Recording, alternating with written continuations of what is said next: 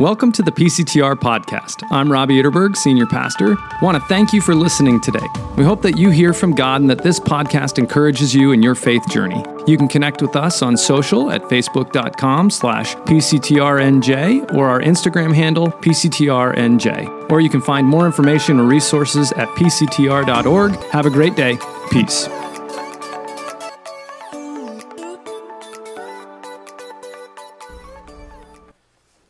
As we move into our message this morning, I'm wondering, how do you feel about sushi?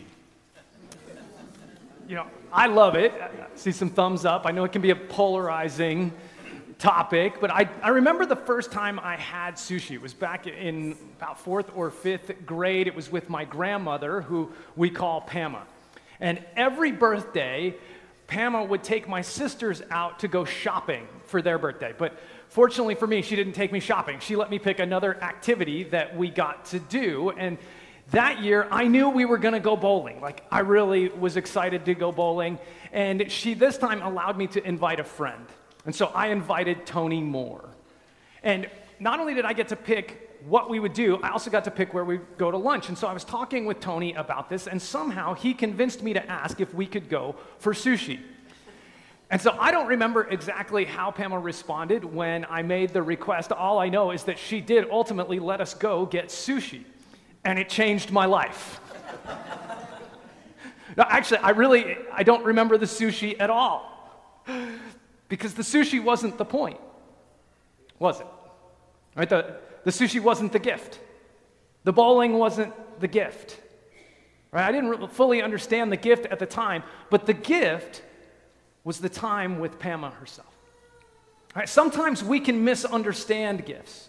We can misunderstand their purpose, their real meaning, the real function in our lives. And I think this is so important this morning as we're getting into the topic of spiritual gifts. We want to keep this in mind. This is the next message in our series that we've been in for a couple weeks now called Go and Serve Together, that over the course of these weeks, we're leaning into Jesus' commission for the church. That particularly was captured in John chapter 20, verse 21, where Jesus told his disciples, "As the Father has sent me, so also I am sending you." We are reflecting on how God is ascending God. He sent his word out at creation and made all things. He sent his Son ultimately to come and bring salvation. And he sends us, his church, out to continue the work that Jesus began to bring healing and redemption to all of the broken places in the world where sin has caused devastation and destruction. He's doing this work, restoring all things, and right now it's through the church. And so we're focusing in this series on how God sends us and how he equips us to continue the work that Jesus came and started. And so today we're looking at how God equips us, particularly with the gifts of the Spirit as we go and serve. And so we're going to look at this through 1 Corinthians chapter 12. If you want, you can follow along on the screen, but let's listen for God's word speaking to us this morning. Now, about the gifts of the Spirit, brothers and sisters, I do not want you to be uninformed. You know that when you were pagans, somehow or other, you were influenced and led astray to mute idols. Therefore, I want you to know that no one who is speaking by the Spirit of God says, "Jesus be cursed." And no one can say Jesus is Lord except by the Holy Spirit. There are different kinds of gifts, but the same Spirit distributes them. There are different kinds of service, but the same Lord. There are different kinds of working, but in all of them and in everyone, it is the same God at work. Now to each one, the manifestation of the Spirit is given for the common good. To one, there is given through the Spirit a message of wisdom. To another, a message of knowledge by means of the same Spirit. To another, faith by the same Spirit. To another, gifts of healing by that one Spirit. To another, miraculous powers. To another, prophecy. To another, distinguishing between spirits. To another, speaking in different kinds of tongues, and to still another, the interpretation of tongues. All these are the work of one and the same Spirit, and he distributes them to each one just as he determines. This is the word of the Lord. Thanks be to God. And let's pray as we move into this word. Heavenly Father, as we have heard your word read, we invite your Holy Spirit to ultimately be the one to speak to us, to interpret your word, to apply your word, to continue to shape us, to make us the people ultimately you've made us and intended us to be. It's in Jesus' name that we pray. Amen. So when people talk about gifts of the Spirit, this is one of the passages that they commonly refer to. The others you can find in Romans chapter 12 or Ephesians 4 or 1 Peter chapter 4. But as we're thinking about this, what are spiritual gifts? Or what are these gifts of the Spirit? And just a really short definition is that these are the qualities or abilities or gifts that God gives his followers for his purposes. Reality is only the followers of Jesus have spiritual gifts. Now, all people have gifts and talents. Every person is created in the image of God, and because of that, every person exhibits and reflects something of the creativity and the beauty and the character of God himself. But these are spiritual gifts that we're talking about. These are not the normal aptitudes and talents and gifts that God distributes to all. These are specific gifts that God gives to his followers for his specific purposes in the world. And so in the passage that we read today, he lists some of them. He says wisdom, knowledge, faith, gifts of healing, working of miracles, prophecy, discerning of spirits, tongues, and interpretation of tongues.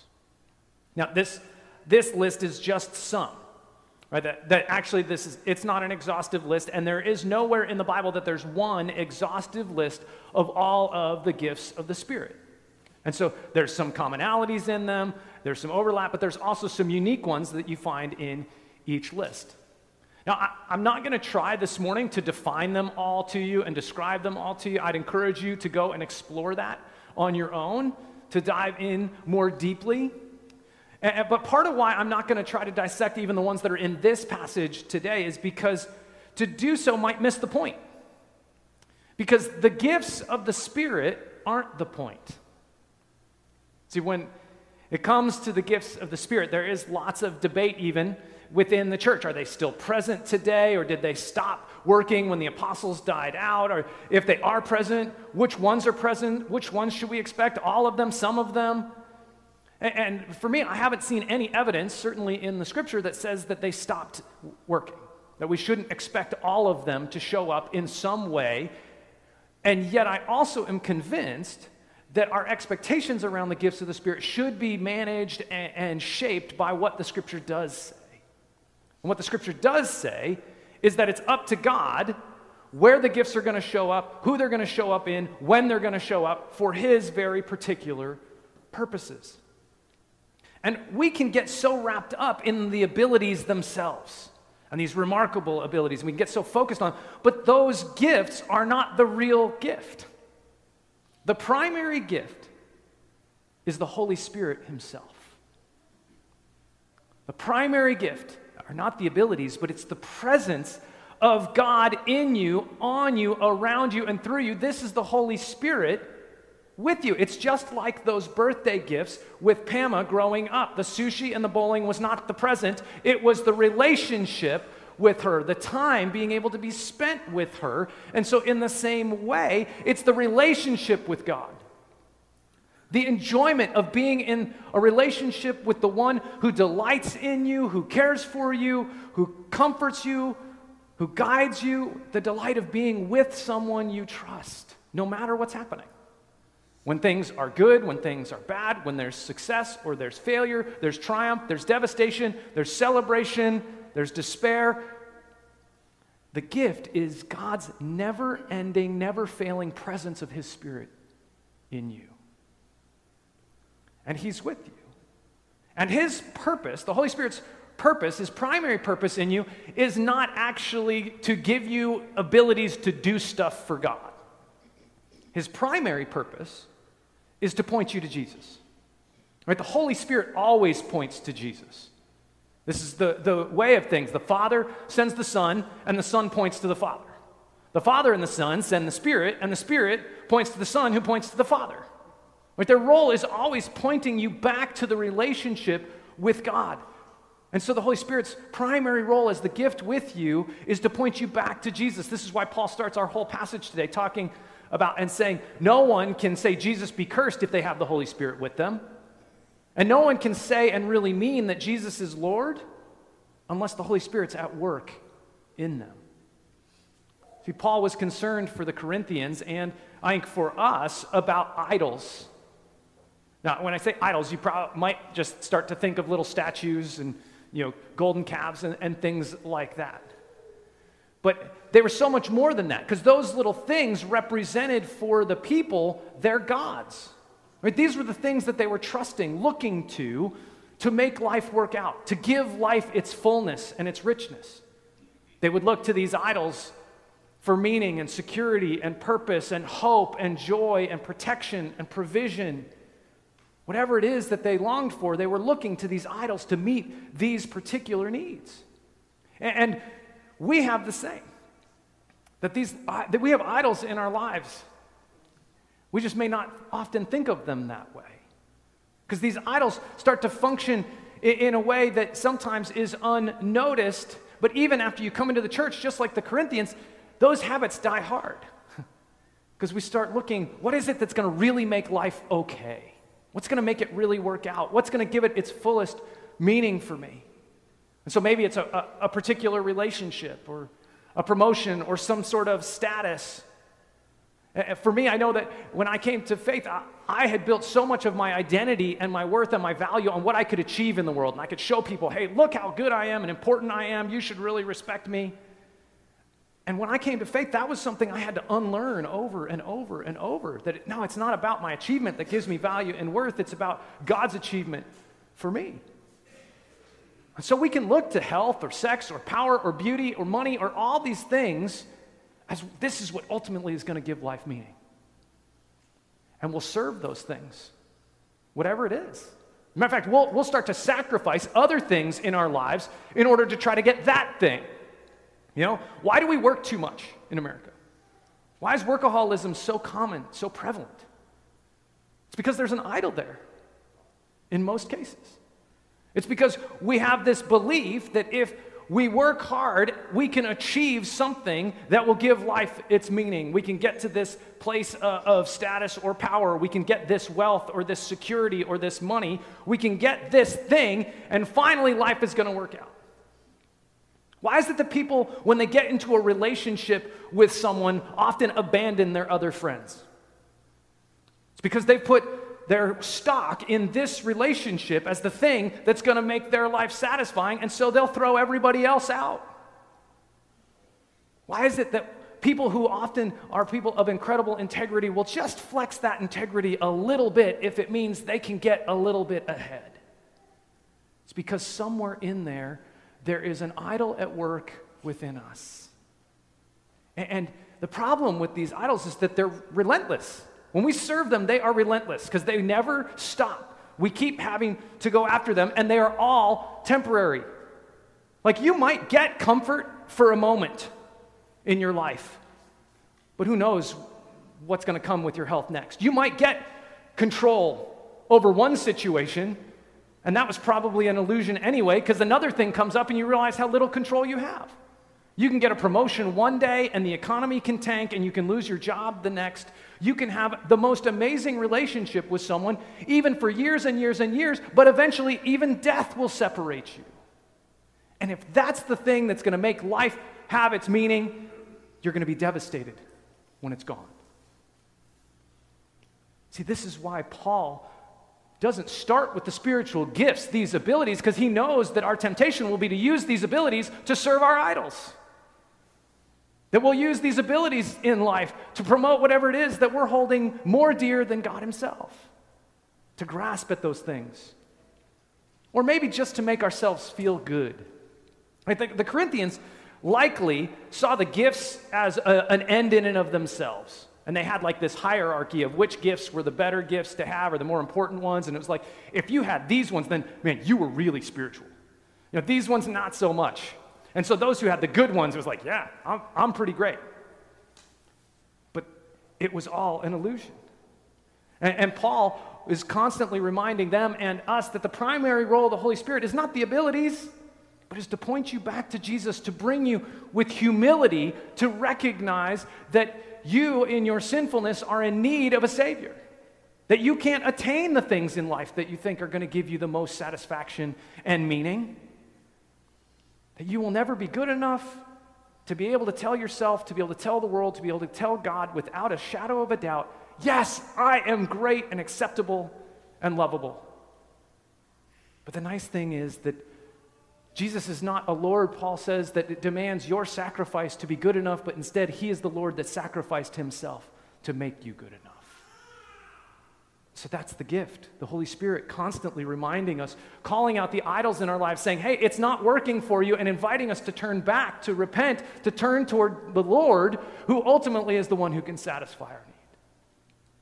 And only then, when we're reminded of the gospel, of God's lordship, humbled before him, but also reminded how loved we are, that God delights in you through Jesus Christ, does he turn toward what we typically call the gifts of the Spirit. He actually, in this passage, calls them the manifestations of the Spirit, as opposed to gifts, right? Rather than calling these gifts, because gifts are something that, like, we possess and we decide what to do with. Manifestations are something, really, that's kind of happening in us. Manifestations are like an outward, visible, kind of visible sign that proves there's something else going on. Just think about this. When you get sick, you know, you have a virus or an infection inside of you, that you don't necessarily know that immediately, do you? You only actually start to know that you're sick, and it only becomes a problem when the symptoms start to show. You get a fever. You get a rash, you get body aches, you get some other outward, visible sign that shows there's something else present within your body. There's some sort of germ, there's some sort of disease that needs to be addressed. And so manifestations of the Spirit are an outward, visible reality pointing to the Holy Spirit's presence in you. Right? It's showing, it's actually intended, these gifts are intended to show the world more of who God is. It's less about us. It's not about building us up, but it's about demonstrating to the world who he is, making him known. Which is probably why he decides who gets the gifts and when. Because if we got to decide, we got to look through the gifts and say, you know what, I really like healing because that one's really cool. That compassion and serving thing, man, that just sounds yucky. Right? Like, we just choose the ones that will make us feel great and powerful and strong, or that'll just be more comfortable or more convenient if it's about us. Because it's about him, he gives the gift in the moment that is appropriate for the moment. And it's his decision. And he's going to give it to whomever and whenever he wants. Which means, actually, your spiritual gifts can come and go. You might have some for a very long period of time. They extend throughout most of your life.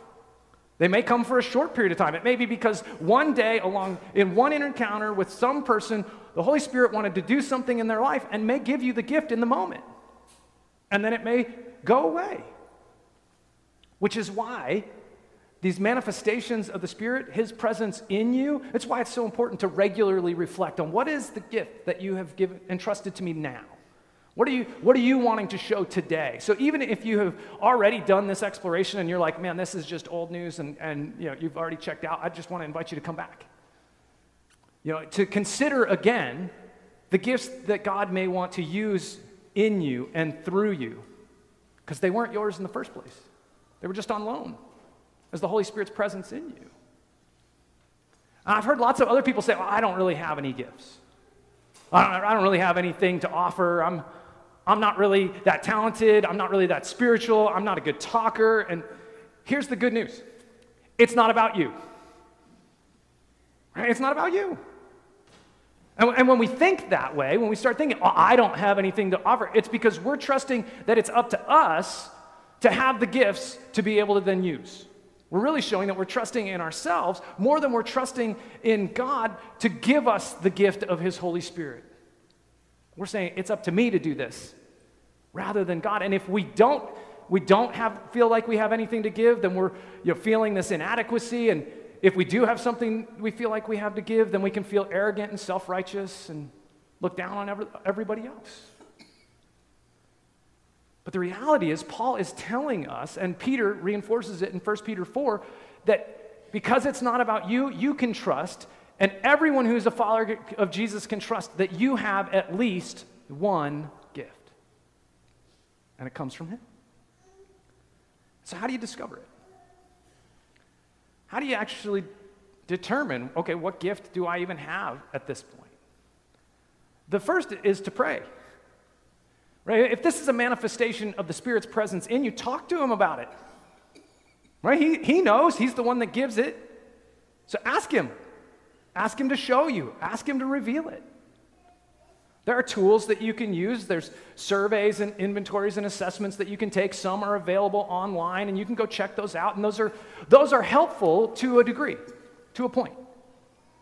Right? Because discovering your spiritual gifts is not a scientific process. And so, you know, you could take a 35-question survey, and it pops out and says, here are your gifts at the end. Now, I'm going to say it's helpful, but it's not exact. Just because the survey says it doesn't mean it's true. But it can be so helpful as a starting place. Like, you might just be overwhelmed by the whole idea of spiritual gifts, and you're like, I have no idea what to do with any of this stuff. Well, you can start there. And you can begin to ask, okay, Holy Spirit, are these the gifts that you've given me at this point? Is this the gift? And then it can help you confirm, or actually a better confirmation is to talk with others about your gifts, particularly those who really know you well. You know, it might be the people that you're sharing a small group with. It might be the people that you're sharing a home with. But those people that you know well, that you can have an honest conversation. You know, maybe you bring the results of a survey and you try them out. And you say, hey, do you see these gifts in me? And, you know, and if you ask them, hey, do you think that I have the gift of wisdom? And if they laugh in your face, the answer is probably no. Either that or they don't have the gift of discernment. So I don't know. You're going to have to work that out between you and see who's right and who's not. But it's just so helpful to talk with other people, because sometimes we can't see ourselves as clearly as other people can. We can deceive ourselves. And because we're in this journey of faith together, we can build each other up. We can hold each other accountable. We can speak the truth in love and say, yeah, you don't have that gift, but here's what I do see. And we can affirm each other. We can say, yes, because you are in Christ, you have a gift that he wants to give you and to use. And the last thing is to try them out, right? You've got to try to use them. Got to put them into practice. Got to put yourself in a situation where you can actually see the gift come out. Because if you have the gift of healing, then you're going to have to put yourself in a place where that gift could actually be on display. And I think this is by design that he wants us to put it into practice, because that means we have to live by faith. We have to go into places and situations where we can't necessarily control the outcomes. We don't know how it's going to work out. We kind of have to go like, hey, I'm stepping into this, and Holy Spirit, if you don't show up, man, this could be a total flop. And that's exactly where he wants us to be, because we're dependent. We're connected. We're in relationship with him at that point. We're talking with him. We're living with him. And that's what this is an adventure then, when you're living each moment, trying this out. And that's what these Go and Serve Together groups are. It's a big adventure to put ourselves out there and say, Holy Spirit, show up. Because this is the reason that then these manifestations of the Spirit are given to us anyway, is that we can go and serve.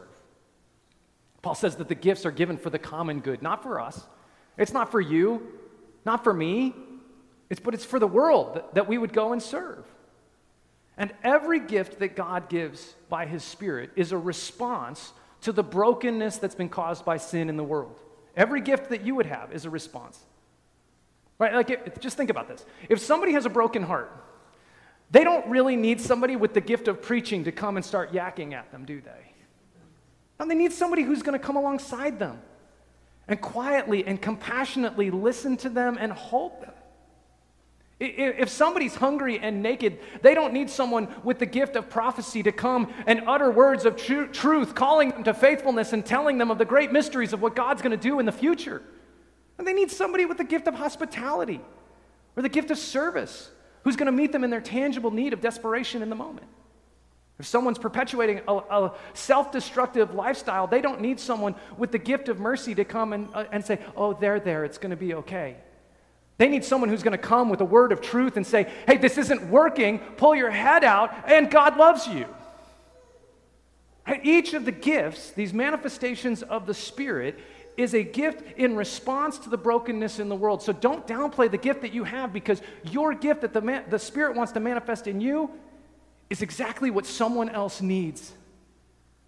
And it's up to us just to get into the flow of where Holy Spirit is working and leading us so that we can offer the gift and serve where the need is. And as we serve, man, and as we go, we enjoy the presence of God, His Holy Spirit in us, delighting in Him, honoring Him, and experiencing His delight in us, because that primary gift is simply His presence in us and through us. Chariots of Fire is a movie that is now very old, but man, it's an incredible movie, an incredible story. It's a true story of these British runners in the 1924 Olympics.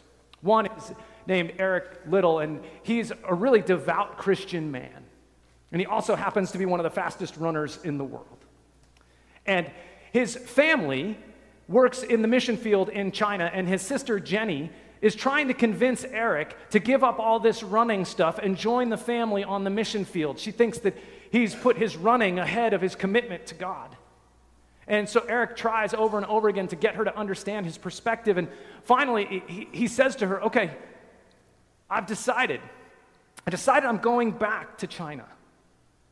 And he tries to continue to explain the missionary service is accepted, and he can't even get it out. His sister jumps in and interrupts. Oh, Eric, I'm so pleased. But Eric continues. He says, but I've got a lot of running to do. Jenny, you've got to understand.